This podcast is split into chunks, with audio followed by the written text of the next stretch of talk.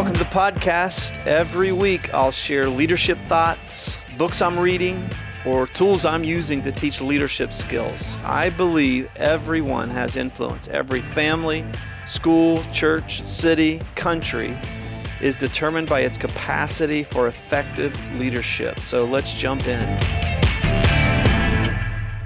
Welcome to the Leadership Podcast. I'm really really uh, glad to be with you today. And uh, I have been severely under the weather lately, so I'm just glad to be alive, seeing the sunshine this morning on this cool Tuesday morning. And I want to talk about motivation. Um, and a lot of this is based out of some reading I did, Charles Duhigg's book, um, Better, Faster, Stronger and about productivity and what is at the core of productive living, but doing it at a pace that is healthy. I don't know about you, but as a leader, I'm constantly living in this tension. Um, you know, leadership is like the strings on a violin. If they're too loose, the violin doesn't work adequately. If they're too tight, the violin doesn't work adequately.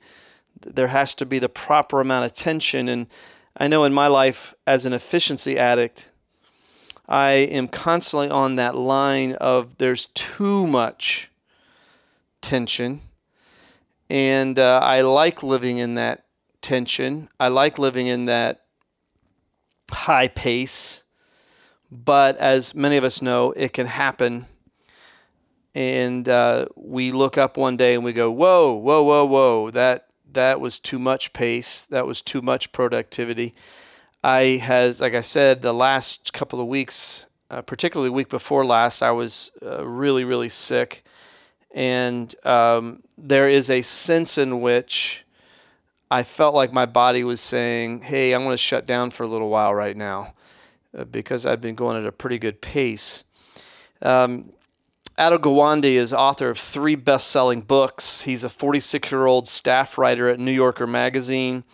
He is also a renowned surgeon at one of the nation's most prestigious hospitals in Boston. He was an associate professor at Harvard, an advisor to the World Health Organization. He was the founder of a nonprofit that sent surgical supplies to medically underserved parts of the world. He is married with three children. In 2006, he was awarded the MacArthur Genius Grant. He gave a substantial portion of the $500,000 prize to charity. When I read about Atul Gawande, I think, my goodness, my life, I'm not doing anything. One of the reasons I like to read about presidents so much is, is they are so motivational to me because I get to see how much they accomplished in the same amount of time I have. And when I read the story of uh, that Atul Gawande synopsis of his life, um, I'm a little bit in awe. I'm a little bit in wonder. And I look at that and I think, okay, that is a really productive person. Now we all know people who are busy. I do not like the word busy. People ask me, "Are you busy right now?" I do I always I never like to say I'm busy because I don't want to be busy. Busy can be I'm active but I'm not productive.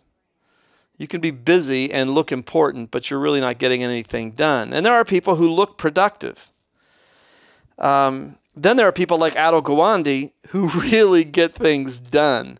And his accomplishments in medicine, writing, public health are important and they are real. Uh, by all accounts, he is a devoted and effective husband and father. And he raises the question what does it mean to be productive? Means different things to different people, right?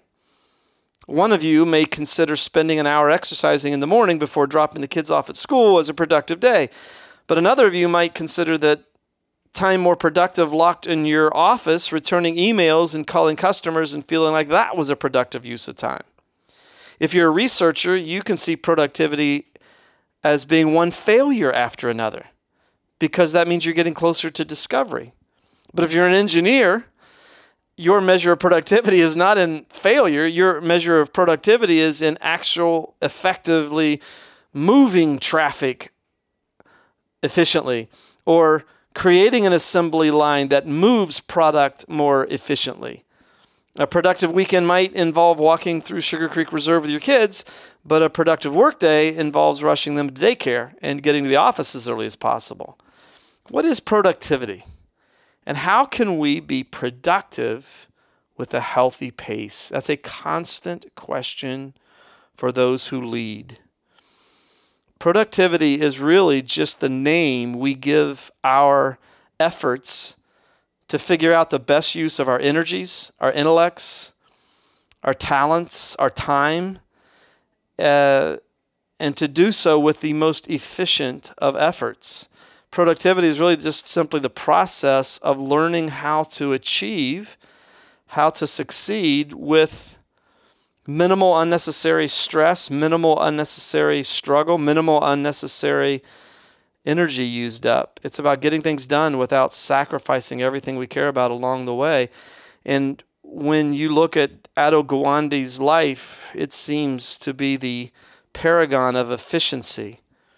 Most of us aren't walking around feeling the need to be less efficient. Most of us walk around with this sense of how can I be more efficient? And yet, for those of us who are followers of Christ, there is another element, and that is how can I be efficient and be loving? Because so often, efficiency and having a soul that loves well are not the same things. And so, because we know that we're not going to have a magic potion that all of a sudden makes us more efficient and more loving, we have to come to the conclusion that productivity and doing it in a way that is lovingly efficient, that is rich in relationship, is about making certain choices in certain ways. Productivity in a God honoring way is about how you see yourself, how you frame your daily decisions, the stories you tell about yourself and tell to yourself. What goals are you setting or not setting? What kind of community are you building among those with whom you work and live? And what kind of create, creative culture are you establishing and nurturing that allows you to not just be productive, but to be productive in the right ways?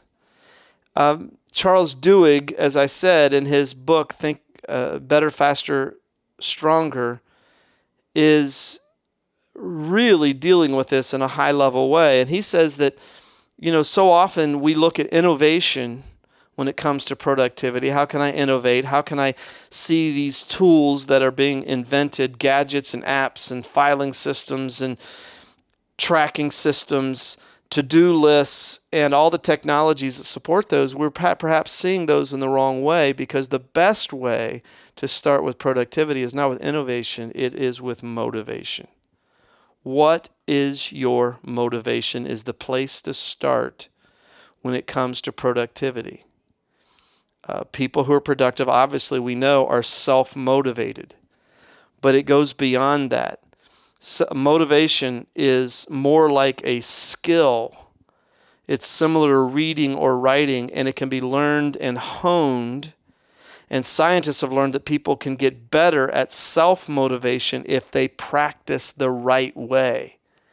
The trick is realizing that a prerequisite to motivation is believing I have authority over my actions and surroundings.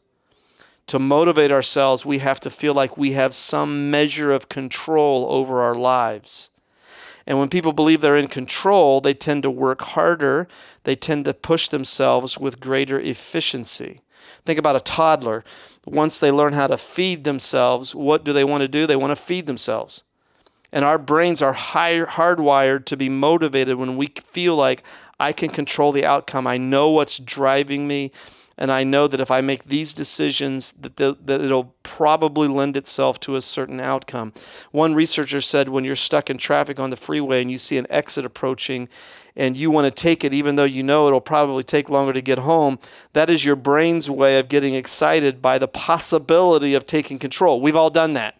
We've all done that. You don't get home any faster, but it feels better because all of a sudden you're not the victim of traffic snarls. You are in charge.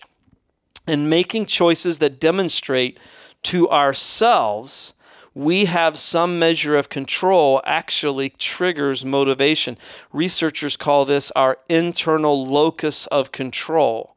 Locus is a, is a fixed point, right? A, a place or a point. And people have a fixed, uh, a, an internal point of control they tend to take responsibility for their successes and failures. They don't see themselves as victims of things outside their influence. Students who have a strong internal locus of control know that good grades are, are the result of hard work rather than natural smarts. Smarts are something we're either given or not given, but hard work is something that we, through our own focus, through our own efficiencies, through our own decisions, we can control. A salesperson with a high internal locus of control, they will blame a lost sale on their own lack of hustle rather than on bad fortune. And so that's why an internal locus of control has been linked with higher self motivation, higher so- social maturity, lower incidences of stress and depression, and a longer lifespan. So, this really goes down to if you want to be efficient, you have to realize I have certain things I can control, and I make decisions to take charge of those points of control. I can control how I spend my money to some extent. I can spend I can control the people in whom I invest to some extent. And I can choose to invest in the key relationships in my life. And as a result, I can increase my sense of my locus of control. Now, the, the opposite of that, that leads to a lostness and a, a low sense of productivity and a low sense of control, is when I have an external locus of control, and I believe that my life is primarily influenced by events outside of my control. That's correlated by researchers with higher levels of non actionable or unhealthy stress. And it's often because as individuals, we perceive our situations be, beyond our coping abilities. The good news is, my productivity starts with my motivation. My motivation starts with my sense of what I can control. And an ILC, an internal locus of control, can be improved through training. And this is one of the reasons it's important for me that I constantly focus on my effort, not on my abilities, not on my results, but my effort. So when I walk away, when I speak on a weekend, very seldom do I get the results that I want. I have to walk away from a weekend when I've spoken to hundreds of people, and I have to be able to look back and go, Did I give my best to the preparation and delivery of that message? Because if I don't, there are so many factors outside my control. People come into that environment with all sorts of motivations, with all sorts of, of intentions, with all sorts of baggage with all sorts of struggles. And if I depended upon the outcome for my motivation, I would be lost. It's one of the reasons why it's important, as Carol Dweck says so well, the Stanford researcher, that we, we do not compliment kids on their abilities, but on their efforts. A kid complimented for effort has an empowered internal locus of control because they know they had something to do with it but a kid affirmed for their natural smarts, it actually, according to Carol Dweck's research, it, it disempowers their internal locus of control because they realize they had nothing to do with how smart they are or not. And and Carol Dweck says internal locus of control is a learned skill that comes by focusing on, okay, my study, my preparation, my delivery, all those things are factors when I speak, I can control. Now, your internal locus of control may have been suppressed by how you grew up or experiences you've had, and, and maybe you've possibly forgotten how much influence you can have on your own life. And that is why training, practicing, feeling in control of your life through small decisions you make Uh, and all of a sudden, your internal locus of control is reawakened, and you start building habits that make you feel as if you're in charge of your life, which increases your motivation. And this is interesting. The Marine Corps teaches this, what they call a bias toward action. Many people think that Marines who have gone through the basic training, the crucible, are it's all about trying to cull out the weak. It's not. The Marines who have gone through basic training, the crucible, are are really being trained to answer their why. Why are you doing this? Because once the Marines have learned, once a person understands their why and that they have control over increasing that why, their motivation goes up and to the right. Why are you doing this? Well, one Marine said he was doing it for his wife and his new baby girl to give them a better life.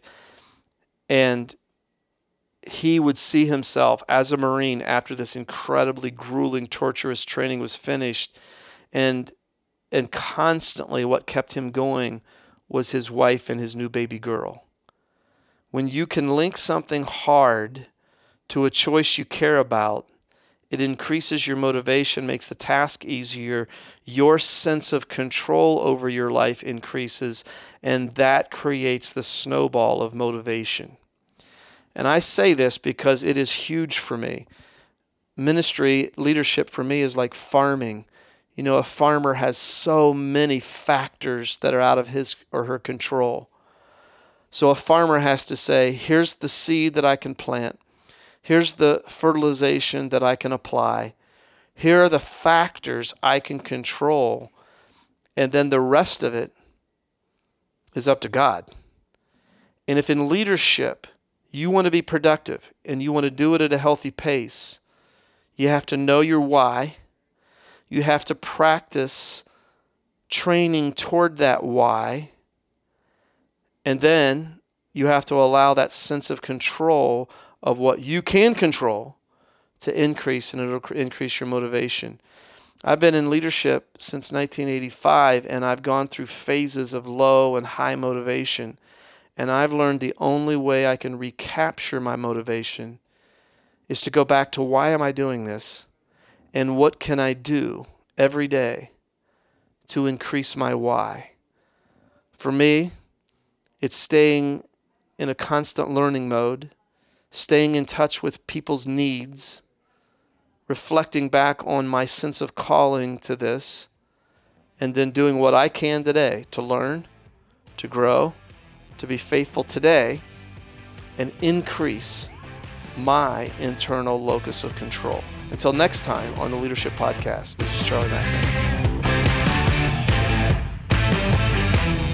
Thanks for listening. Tune in every week as we continue learning and growing in faith, in life, and leadership. And if this has been helpful to you, subscribe and spread the word. And I will talk to you next week.